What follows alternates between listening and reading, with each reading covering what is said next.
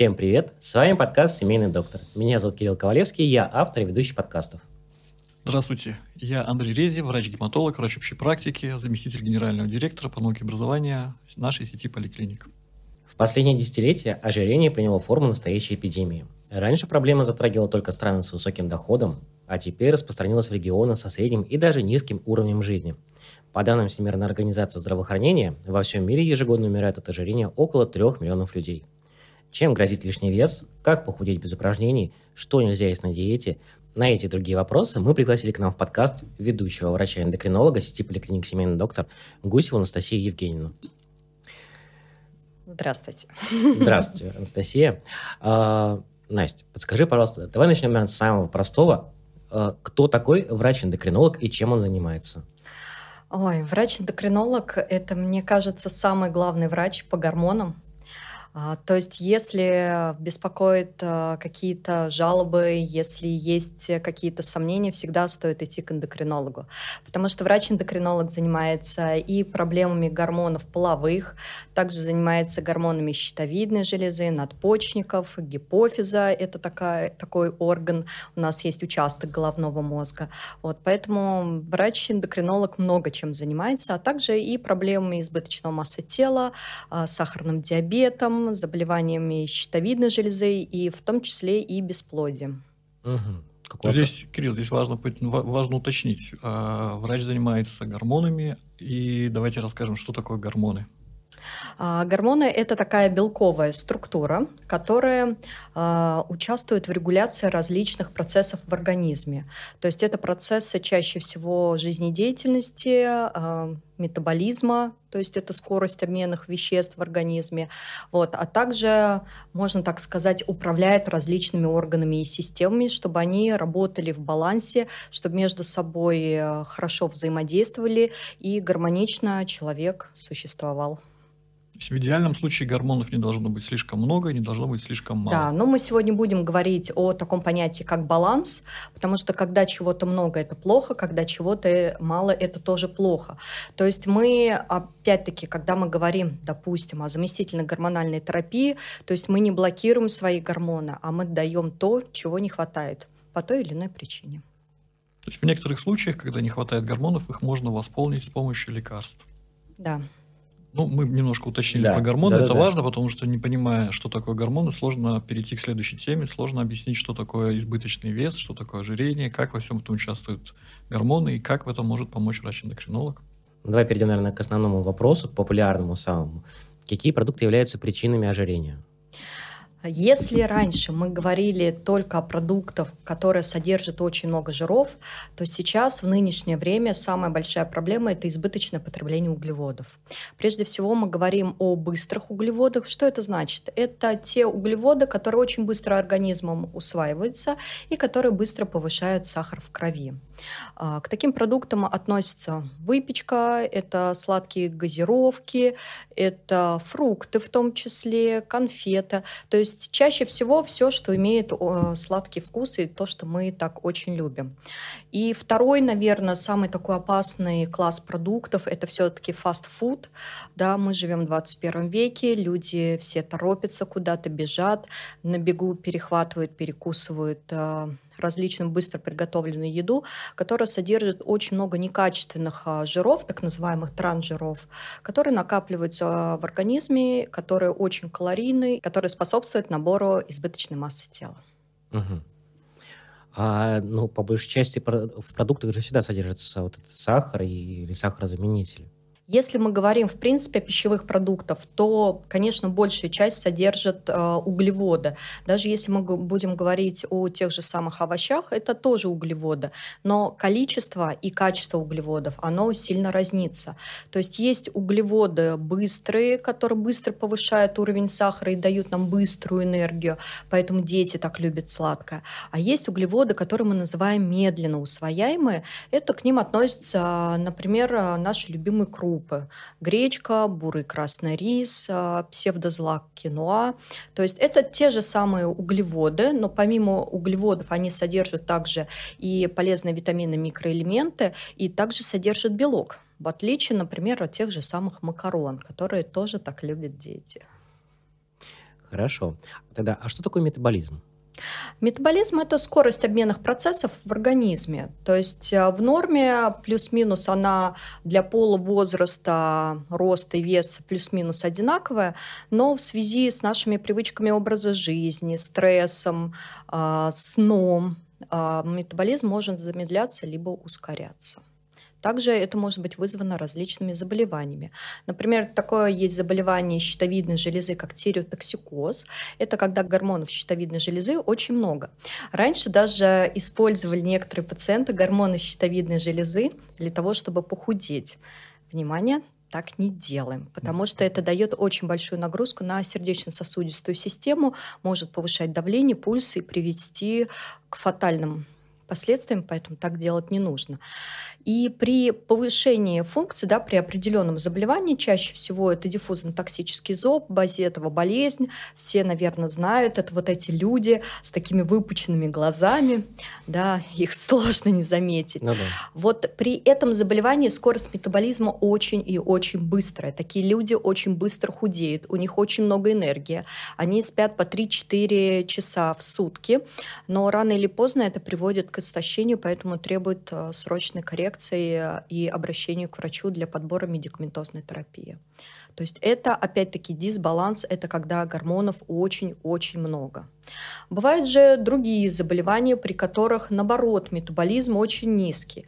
Но если мы говорим про щитовидную железу, то это чаще всего гипотиреоз, то есть сниженная функция щитовидной железы, когда энергии нету вообще. Вот эти вот характерные жалобы наших всех пациентов, слабость, вялость, э, нежелание ничего делать, апатия. Кстати говоря, депрессия может часто тоже э, сочетаться и такие пациенты вроде бы едят мало, но очень сильно набирают вес, они очень отечные, апатичные, не могут заставить себя идти в зал. Вот у таких пациентов очень низкий обмен веществ, и как бы они ни ограничивали себя в питании, это еще больше будет снижать уровень их метаболизма, то есть скорость обменных процессов в организме. А как-то можно выстроить так, чтобы метаболизм работал ну, полноценно? В идеале, конечно, да. Э, в Америке есть такое понятие, как медицина образа жизни. Это новое очень направление. Надеюсь, в России оно тоже наберет свой оборот. И вот в своем подходе и в подходе, в принципе, эндокринологов а, в нашей сети клиник мы очень много говорим на наших приемах об образе жизни. Потому что лечить все таблетками так не получится. Это временный эффект, и опять это мы можем скорректировать какое-то острое заболевание. Но дальше все напрямую зависит от нашего образа жизни сколько мы спим, во сколько мы ложимся спать, что мы едим, как мы едим, сколько у нас есть спорта. И, конечно же, стресс. Это сейчас самая главная проблема 21 века, потому что стресс влияет на все. И на вес в том числе. То есть, другими словами, можно сказать, что метаболизм можно улучшить или привести в хорошее состояние и без лекарств в некоторых случаях. Если нет какого-то э, сбоя гормонального, то есть если нет какого-то заболевания, то, естественно, метаболизм можно улучшить, изменив э, свой образ жизни и изменив свои привычки, питания в том числе. Но по большей части, как я понимаю, многое зависит из-за лени, что людям тяжело войти в какой-то определенный тайминг, в определенное время заниматься спортом, в определенное время есть определенные продукты, но тут еще не только лень, а, наверное, вопрос привычки и вопрос воспитания. Потому что я уверена, что вас в детстве заставляли чистить зубы два раза в день. И куда бы вы ни опаздывали, вы всегда почистите зубы. Вы не поедите, я не знаю, вы там волосы не будете причесывать там 10 минут, но вы обязательно почистите зубы. Потому что вы знаете, что если будут проблемы с зубами, вам придется идти к стоматологу. А к стоматологу никто не любит ходить, и я в том числе. Вот. А вопрос э, той же самой зарядки, хотя в СССР да, это была основа, это был каркас, и в школах э, делали зарядку. Но сейчас э, такой привычки нету, почему-то люди не видят взаимосвязи образа жизни с их заболеваниями. Мне кажется, это еще проблема больших городов, а, отсутствие времени. Мы всегда куда-то бежим, куда-то э, торопимся, и время — это равно деньги в Москве. Поэтому люди хотят как можно эффективнее тратить это время, но вкладывать свое здоровье, к сожалению, не все хотят. Ну, то есть нужно уметь разграничивать это все. Я думаю, что нужно изначально просто выстроить себе определенную систему, сбалансировать, наладить сон, а, наладить регулярные физические нагрузки, выстроить э, систему питания, а, добавить какое-то хобби, да, это может быть как антистрессовая такая методика, и в это все вписать э, свою работу, свою семью, и тогда будет идеальная система, которая будет работать без сбоев. Но это идеально. Ну, здесь, кстати, очень важно вот этот вот э, пример, вот это сравнение с э, чисткой зубов, это как отсылает нас к тому, что относиться к физическим упражнениям, к э, сну надо относиться не как к источнику удовольствия, почему бы и нет хотя бы, но не только как к источнику удовольствия, а как э, к предмету гигиены, то есть к предмету, который позволяет э, сохранить свое здоровье. Вот это вот очень важно, чтобы люди немножко поменяли свое отношение к этому. Да? Да, особенно то, что касается сна. Вот интересно, ученые доказали, что если мы ложимся спать после 12 часов, то на следующий день мы обязательно плюс наберем калорий, а, каждый час плюс 150 калорий. То есть если вы ложитесь спать в час ночи, плюс 150 калорий вы на следующий день наберете. Ложитесь в 2 часа, секундочку, плюс 300, 300 калорий, да, и вот так вот по накатанной. И вот обратите внимание, что когда поздно ложитесь спать, на утро очень хочется сладкого именно. Это обычно жидкие сладкие напитки, это кофе с сиропом, да, вот то, что очень все любят. Сейчас, конечно, такая тоже эпидемия кофе-пития, то есть кофе пьется вместо еды. Но обратите внимание, а, сколько калорий в чистом кофе, а сколько калорий в том же латте или раф кофе. Например, для меня было удивление, что раф кофе, ну, в зависимости от объема, может достигать 400 килокалорий. А если вы к нему добавите еще один круассанчик, это 250-260. А если вы любите круассанчик с миндалем, это уже 360 калорий. То есть это полноценный прием пищи. А пациенты, люди, они не замечают этого. Им кажется, что они ничего не ели. Вот, например, мой муж такой говорит, я сегодня ничего не ел. Я говорю, ну вот прям вообще-вообще ничего не ел. Он такой, ну я четыре раза пил кофе а кофе он пьет с молоком. А если мы опять-таки берем не обычное молоко коровье, а растительное молоко, то оно будет еще более калорийное, потому что практически все растительное молоко, которое используется в кофейнях, оно содержит сахар в чистом виде. То есть даже если вы не добавляете сиропы, этот кофе все равно будет сладкий. Так, надо пересмотреть свой культ кофе после такого разговора. Хорошо, а вот тогда такой вопрос у меня. А, есть же какая-то норма, да, там в день а, человек должен съедать, в зависимости от веса, там, ну, скажем, 1700 калорий. А если он эти 1700 калорий съедает как раз-таки, ну, вот, вот этими перекусами, то есть он выходит в свой э, диапазон, не перешагивая его. То есть можно ли удерживать этот вес и можно ли вообще сбросить? А, вопрос этот на самом деле очень сложный. А раньше я бы вам сказала однозначно «да». Теперь я вам скажу «нет» и «нет». Потому что важно не только сколько вы калорий съедаете, а важно еще, какими продуктами вы набираете эти калории. Но тут на самом деле очень такие много ответвлений, потому что вот давайте сначала вообще в принципе подумаем, как мы подсчитываем калории. То есть мы, в принципе, берем какие-то стандартные таблицы, либо все уже используют э, различные приложения, куда вбивают, даже можно уже штрих-код прям сканировать, и он прям это блюдо находит уже готовое. Но э, вы же понимаете, что говядина, которая посла в свободных лугах, и говядина, которая росла в стойле, это совершенно разная будет говядина по соотношению белков, жиров и углеводов, как минимум жиров. То есть калорийность будет отличаться. То есть плюс-минус все равно мы немножко в калорийности, в подсчете у нас будет погрешность, потому что картофель вареный, картофель запеченный, картофель в мундире, калорийность тоже имеет разное. Картофель горячий и картофель холодный, когда резистентный уже у нас крахмал, это тоже другой подсчет калорий. Это вопросу о том, как мы подсчитываем калории. Второй момент, а, опять-таки, за счет каких продуктов мы набираем. Условно, мы можем сходить, а, теперь это называется вкусная точка, и поесть на 2000 калорий. За раз можно там это набрать. Либо мы три раза в день да, разобьем эти 2000 калорий и поедим а, три полноценных приема пищи, которые будет содержать нормальное количество белков, жиров, углеводов. Это абсолютно разная нагрузка для организма. Вообще, я своим пациентам объясняю, пища – это все то, что мы есть, да, как сказал Гиппократ. То есть э, вот вы на секундочку просто представьте, вот перед вами яблоко, вы съедаете это яблоко, и это яблоко становится вами. Вот мы никогда об этом не задумываемся. То есть мы такие вот обычно потребители, да, мы едим, мы торопимся, э, еще и работаем параллельно, да.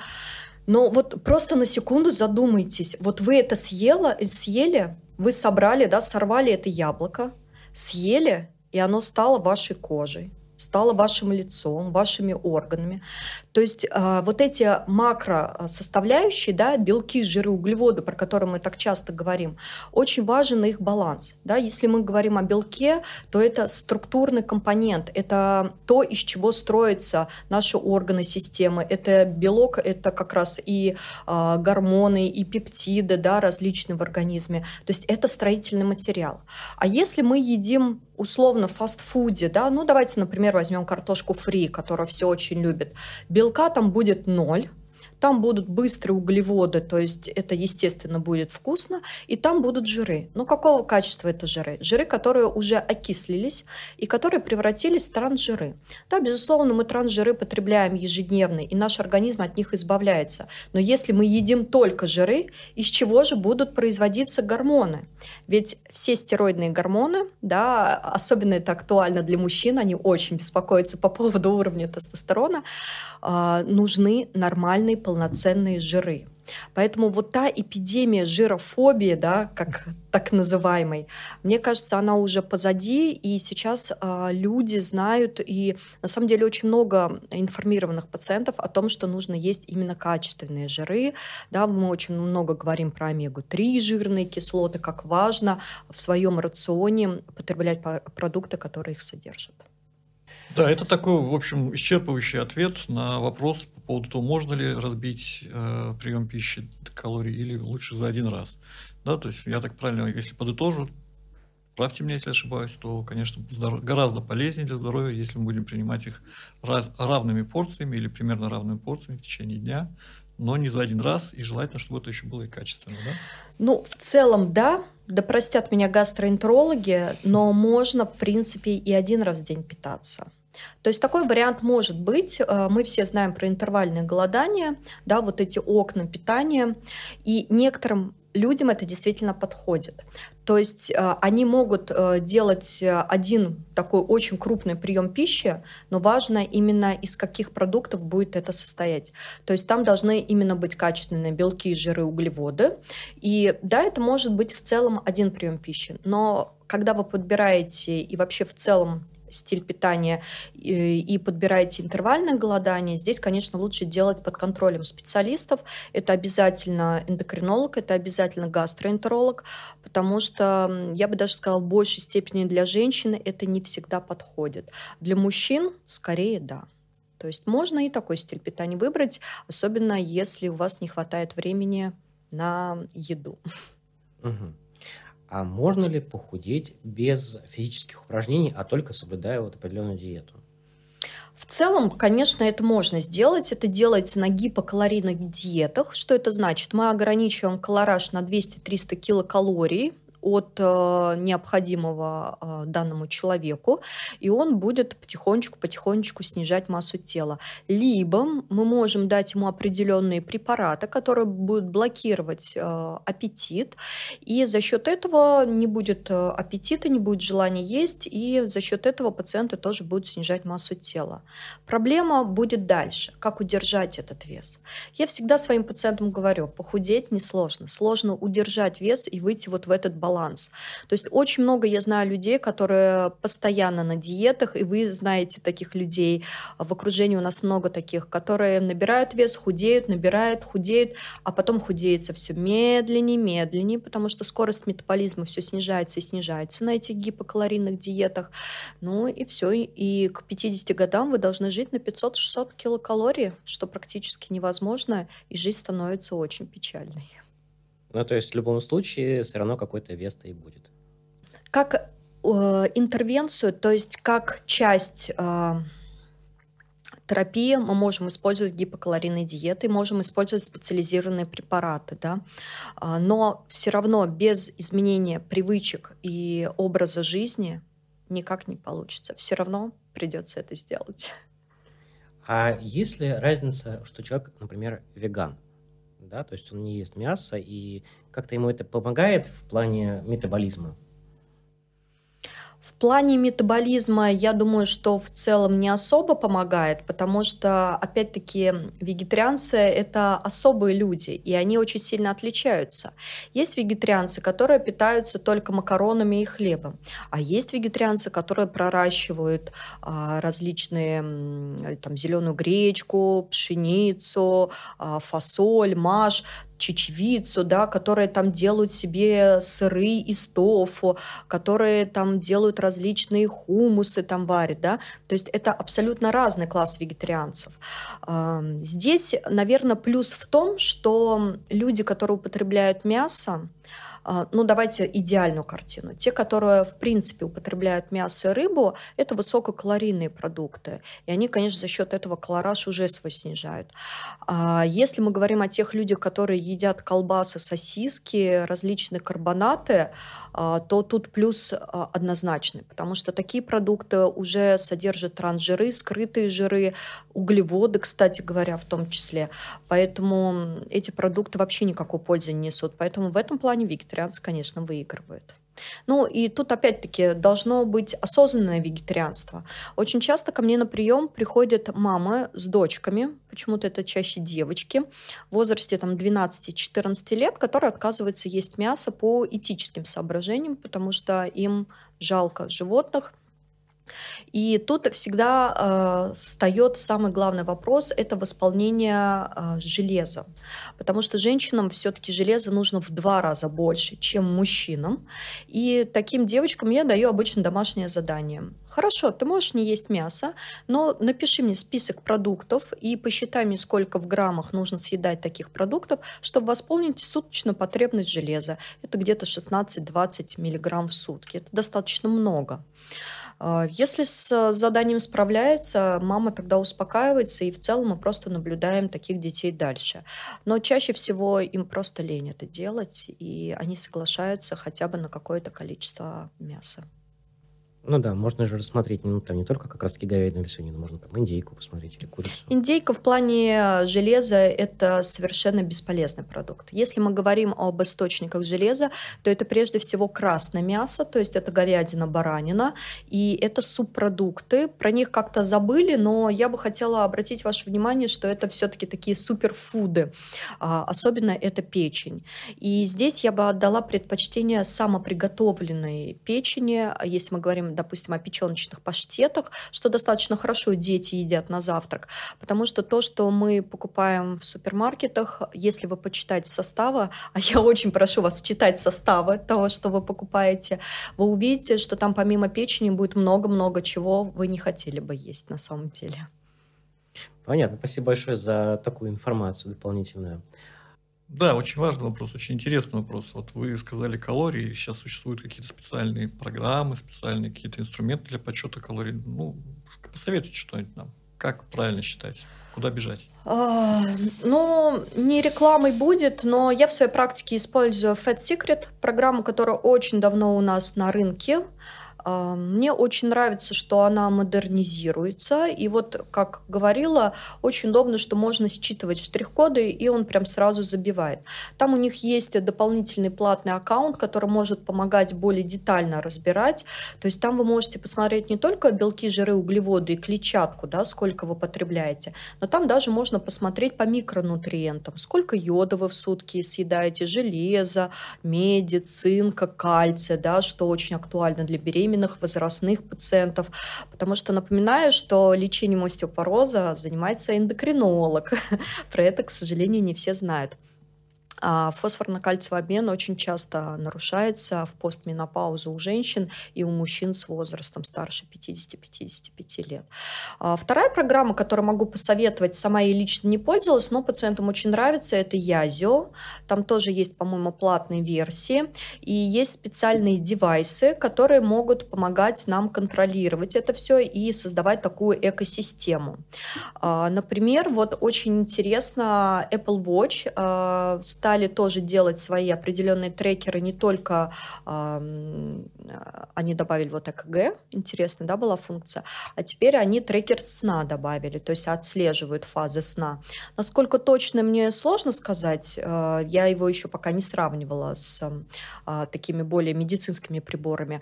Но вот, например, мне еще нравится экосистема, я очень жду, когда она до меня доедет, чтобы ее затестить. Это Aura Ring, это кольцо, которое вы носите постоянно, не снимаете, в котором вы спите, э, гуляете, едите, и он отслеживает вашу температуру, движение, и все такое создает в экосистему.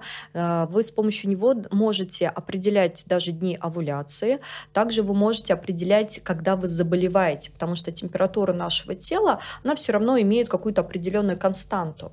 И когда идет отклонение в большую или меньшую степень, мы можем уже понимать, когда идет э, иммунная нагрузка.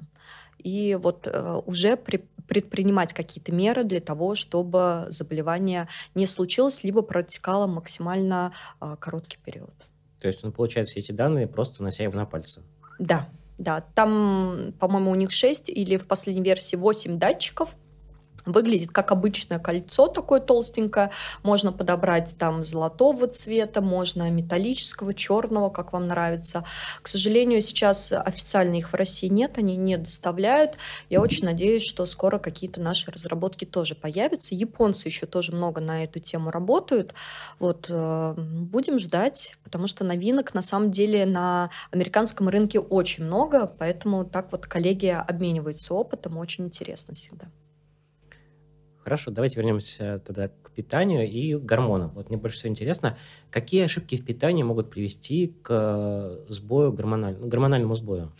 Ну, прежде всего, как мы уже говорили, это резкое ограничение калорий, когда колораж вашего рациона меньше 1200-1000 калорий, потому что, например, а, щитовидная железа, она очень сильно зависит от э, количества потребляемых калорий. А, надпочечники – это те органы, которые вырабатывают кортизол, гормон стресса, который отвечает за реакцию «бей и беги», а у нас практически у всех эта реакция постоянно. И когда мы ограничиваем калории, а, то не хватает энергии для восполнения а, необходимых структурных элементов, и гормональная система дает сбой. То есть самое частое это ограничение калорий.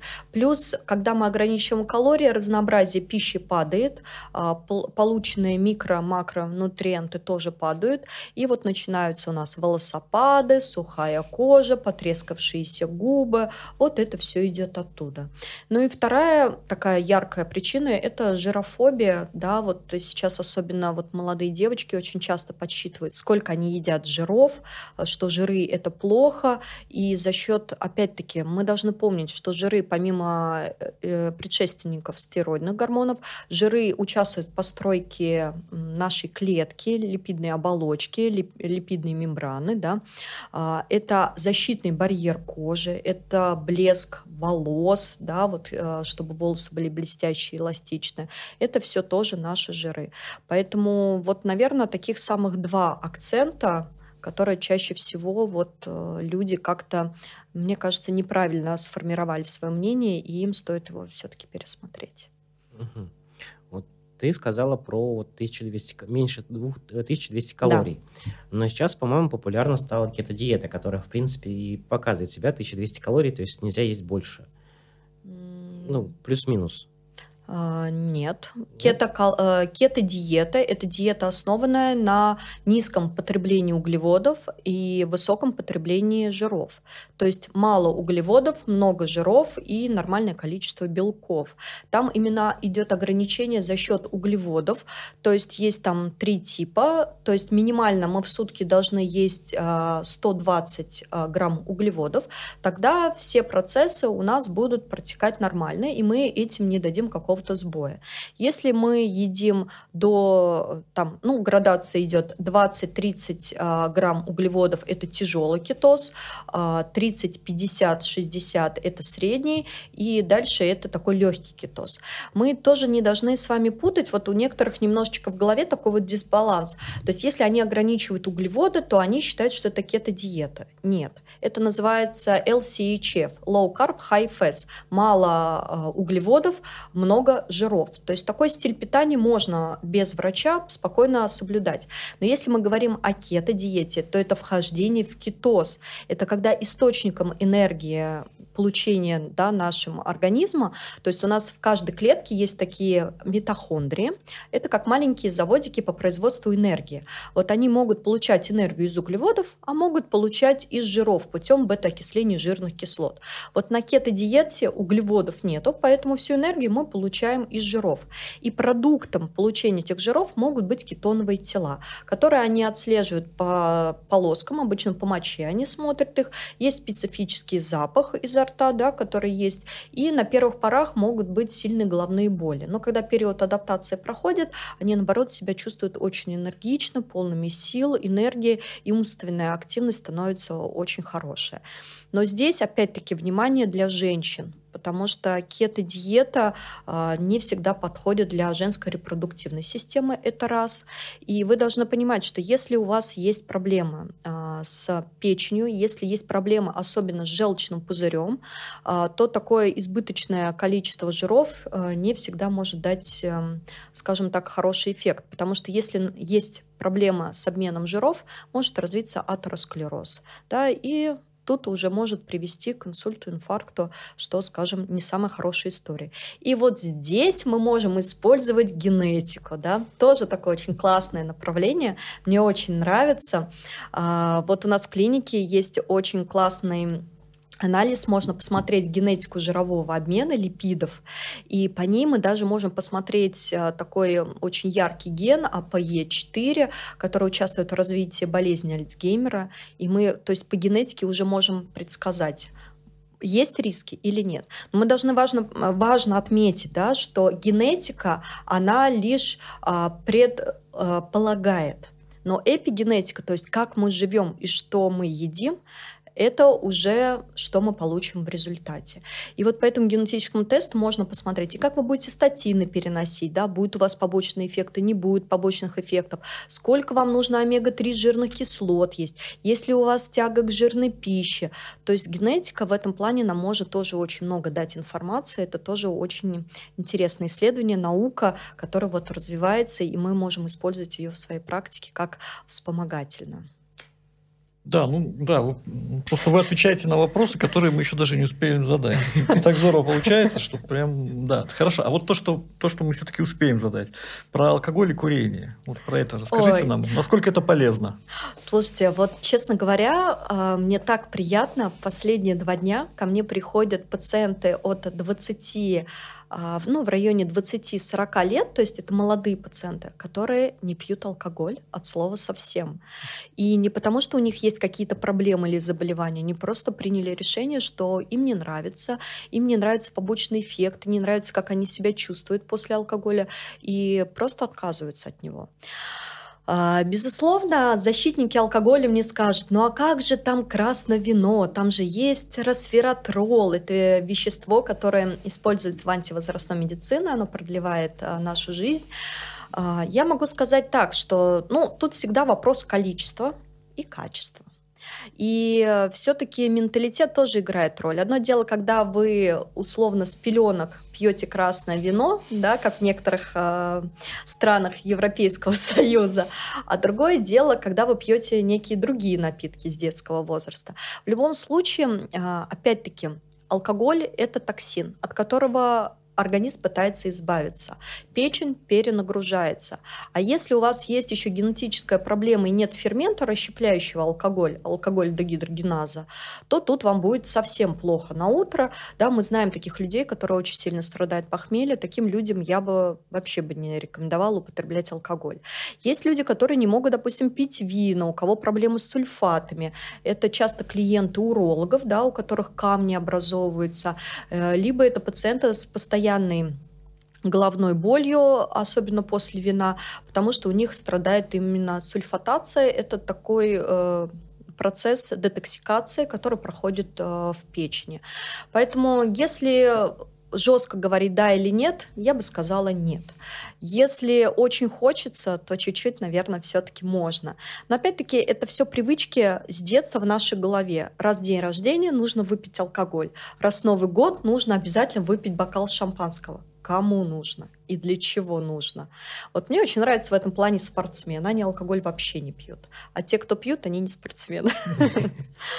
Вот. В плане курения здесь более однозначное все-таки мнение и врачей, и ученых, что это однозначно нет.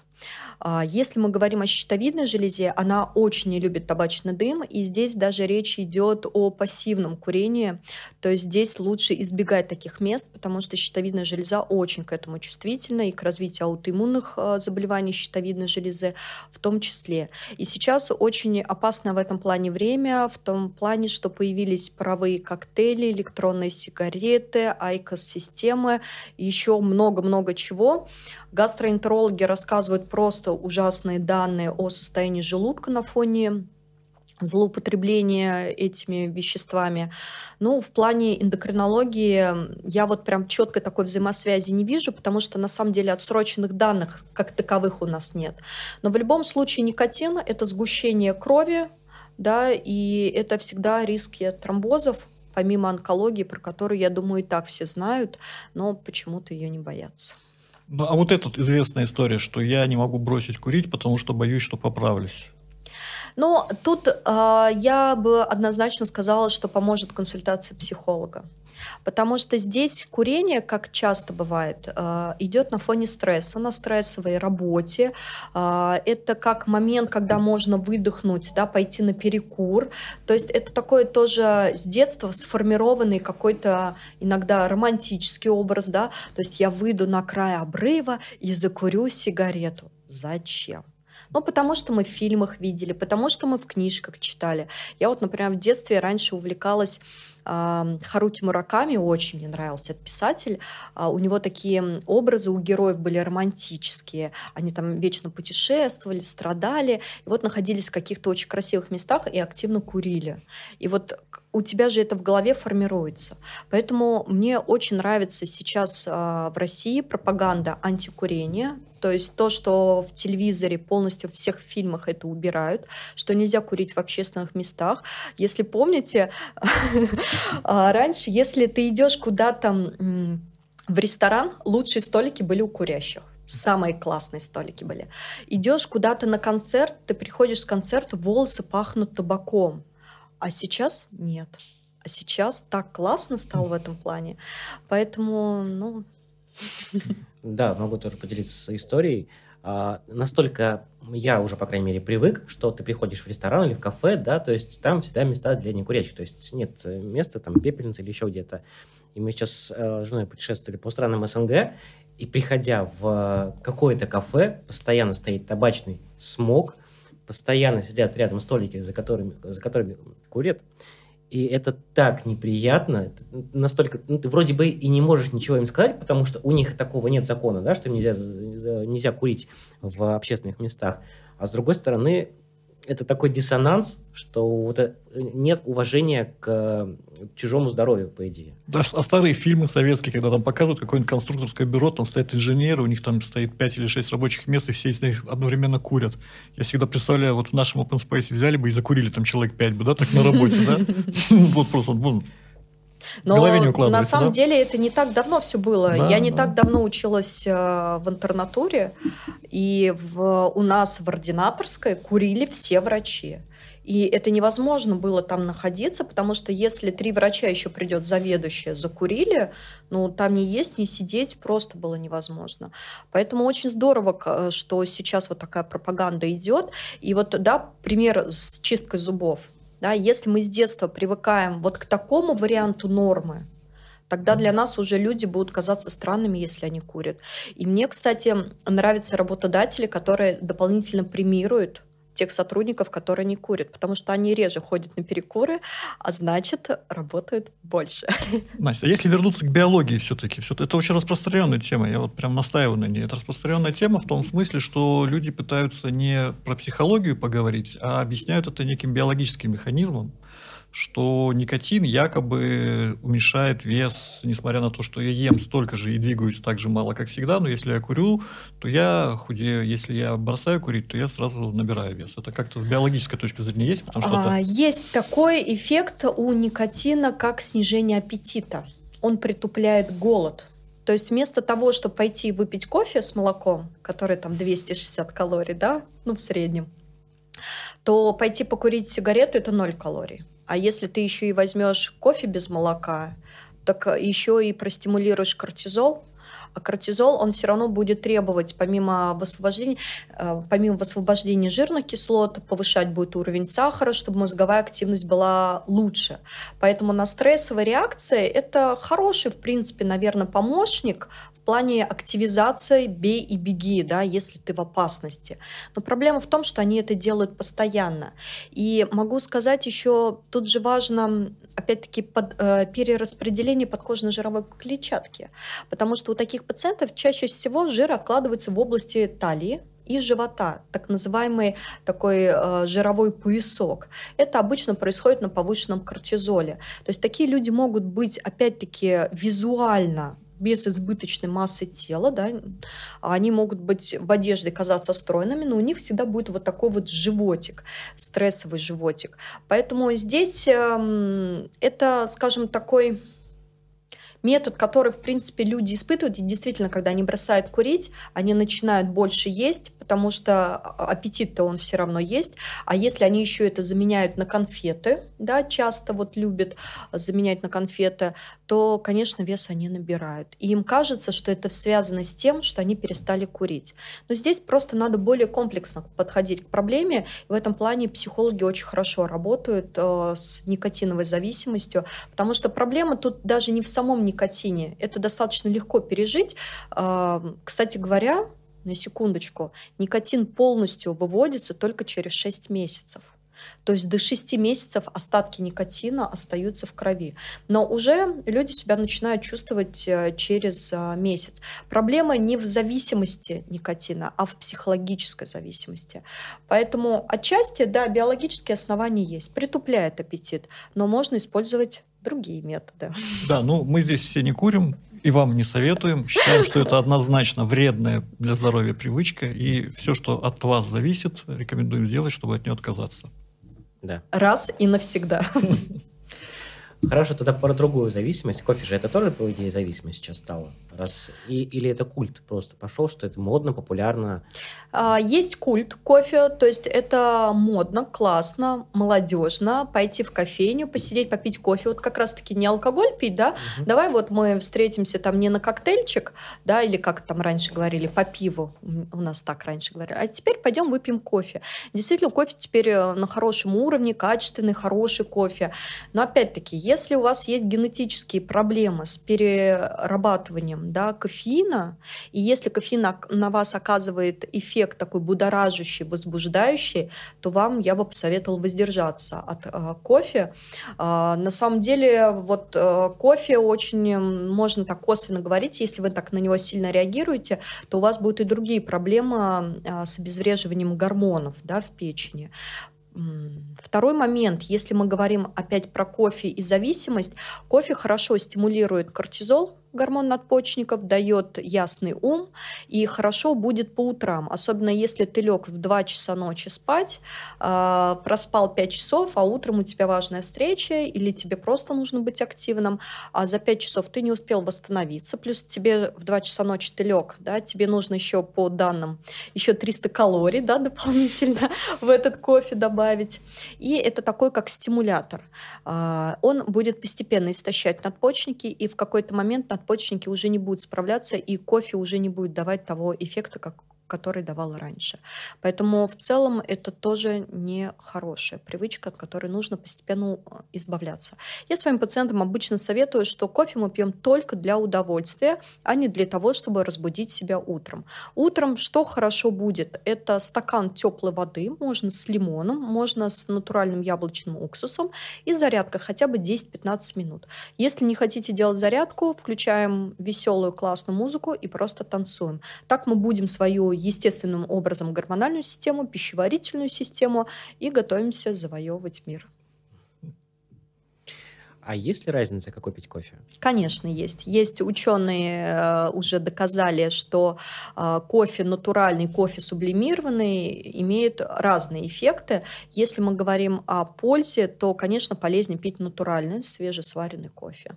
То есть кофе, в принципе, содержит тоже хорошие вещества, которые хорошо питают и жиры. Кстати говоря, кофе может использоваться как такой полноценный хороший перекус. Есть такое понятие, как брони кофе, когда мы в кофе добавляем как кокосовое масло. А, обращаю ваше внимание, что кокосовое масло содержит средние цепочные жиры, которые не требуют транспортировки в нашем организме. То есть у нас в организме все структуры, они а, требуют транспорта. То есть им нужны такие автомобильчики, чтобы куда-то добраться. До печени, до почек. А вот есть такие структуры, которым не нужен транспорт, они сами перемещаются. Вот, вот эти среднецепочные, короткоцепочные жиры, в том числе, они содержатся в кокосовом масле. И получается, когда вы пьете пьете его с кофе, можно, в принципе, взять и хорошее качественное кокосовое молоко, тот же будет эффект. А, во-первых, это питание для головного мозга, будет хорошее, плюс будет хорошее давать насыщение. И это кофе будет вам давать сытость часа на три спокойно. Ну, то есть э, гранулированный или три в одном лучше э, не стоит Это даже. лучше убрать, да, потому что там пользы нету. Вкус есть, но это уже используются продукты очистки от хорошего кофе, поэтому это лучше не использовать. И такой у меня еще вопрос. А, мы вот часто сейчас в разговоре говорили про щитовидную железу. Угу. Как я понимаю, она чаще всего страдает именно от неправильного питания или неправильного э, здорового образа жизни. Да? Как-то ее можно обезопасить и защитить, чтобы она меньше всего страдала? Ну, я обращаю ваше внимание, что мы проживаем в России, а это регионы эндемичные по заболеваниям щитовидной железы, потому что у нас э, эндемичный район по дефициту йода. Поэтому, если кто не знает, всем детям в возрасте 7-9 лет нужно обязательно делать УЗИ щитовидной железы без показаний. А, обязательно для скрининга исключения патологии щитовидной железы. К сожалению, это не все знают, не все это делают, а дети — это наше будущее, йод — это интеллект. Поэтому э, в плане щитовидной железы, я бы сказала, тут уже регион проживания — это уже зона риска. Плюс у нас э, в пищевой нашей продукции очень мало йода. Раньше пытались провести такой законопроект, чтобы пища дополнительно обогащалась йодом, но, к сожалению, на законодательном уровне это так и не вышло. Поэтому здесь я советую, чтобы в употреблении в ежедневном были продукты, которые содержат йод. Прежде всего, это йодированная морская соль. Обращаю ваше внимание, что должен быть именно йодат, а, он менее летуч, и соль должна быть свежей. Чем она свежее, тем йода будет больше. Второй продукт – это у нас морская капуста, ту, которую не очень любят есть дети. Но есть сейчас такие чипсики, которые делают из морской капусты. Вот дети их очень хорошо едят, и для взрослых тоже достаточно интересный продукт для перекуса, например, в том числе. И, наверное, здесь еще будет очень хорошо это дикая морская рыба. Мы все-таки проживаем в регионе, где есть своя рыба. И, наверное, это могут быть яйца, если они доп- э, дополнительно обогащены. То есть, если кур кормят э, селеном, вот есть у нас такие яйца, которые обогащены йодом, селеном. Кстати говоря, есть минеральная вода, сулинка, обогащенная йодом тоже можно ее добавлять. Вот. Но либо делать индивидуальную профилактику курсами пропивать препараты йода. Но прежде чем принимать препараты, лучше проконсультироваться все-таки с эндокринологом и исключить заболевание щитовидной железы. А вот существует еще такой, ну, может, миф, может, правда, mm-hmm. может, ты меня сейчас как раз-таки а, удивишь в этом плане, что многие а, из-за отсутствия или недостатка йода едут на море, да, mm-hmm. там заряжаться морским воздухом, что он как раз-таки полезен в этом плане. Как-то это работает или это все-таки... Конечно, это безусловно работает, потому что концентрация йода в воздухе в таких местах очень большая.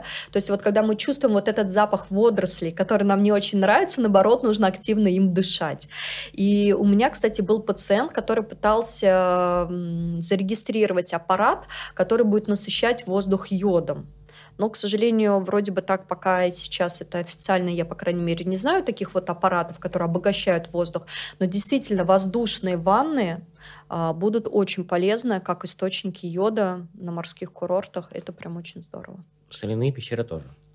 А, соляные пещеры, насколько я знаю, там йода-то нету. Да? То есть лучше все-таки съездить на море? Лучше съездить на море. Заодно да. развеяться. То есть даже если вы не купаетесь, сидеть на море, смотреть на море будет очень-очень полезно. Хорошо, ну и все-таки, вот как вы посоветуете, если э, родители идут в магазин и выбирают соль, обращать внимание, что она должна быть йодированная? Да, нужно обязательно брать йодированную соль, смотреть срок э, производства соли, то есть это максимально свежая должна быть соль, либо это может быть морская соль. И обращаю ваше внимание еще, что йод при термической обработке, он улетучивается, поэтому это только свежепосоленная пища. Да, ну, Настя, давай, наверное, финальный вопрос. Как правильно поддерживать свой вес и здоровый образ жизни? Ну, здесь в любом случае нужно первое, что это обращать на то, э, что вы едите да, то есть качество продуктов, составы продуктов, их нужно обязательно приучить себя изучать. Вот берете с полки продукт, посмотрите состав, даже если это творог, который вы покупаете каждый день, даже если это сметана, обратите внимание, что там написано. Если перед вами лежит черный хлеб, посмотрите состав. Чаще всего 90% а, этого хлеба это пшеничная мука. Поэтому я бы хотела обратить ваше внимание, что мы то, что мы едим, поэтому чем качественнее продукты, которые вы потребляете, чем регулярнее режимы приема пищи у вас, тем правильнее процессы в организме будут протекать, и риски ожирения у вас будут минимальны. А значит, вы будете себя чувствовать энергичными, сильными, довольными, и в плане мозговой активности всегда будете на высоте. Спасибо. Спасибо большое, Настя, очень здорово. Ну а я напоминаю, что вы всегда можете записаться к врачам более 60 специальностей в сети поликлиник семейный доктор, в том числе и к врачам-эндокринологам и к Анастасии Евгеньевне лично. Все ссылки смотрите в описании. Ну а по промокоду доктор20 вы получите скидку 20% на прием к любому врачу. Слушайте и другие наши выпуски на всех удобных для вас платформах, смотрите видео-версию на YouTube, подписывайтесь, ставьте лайки, пишите нам отзывы, задавайте вопросы, мы будем на них обязательно отвечать. И ешьте только здоровую пищу. Всем пока. Всем пока. Пока.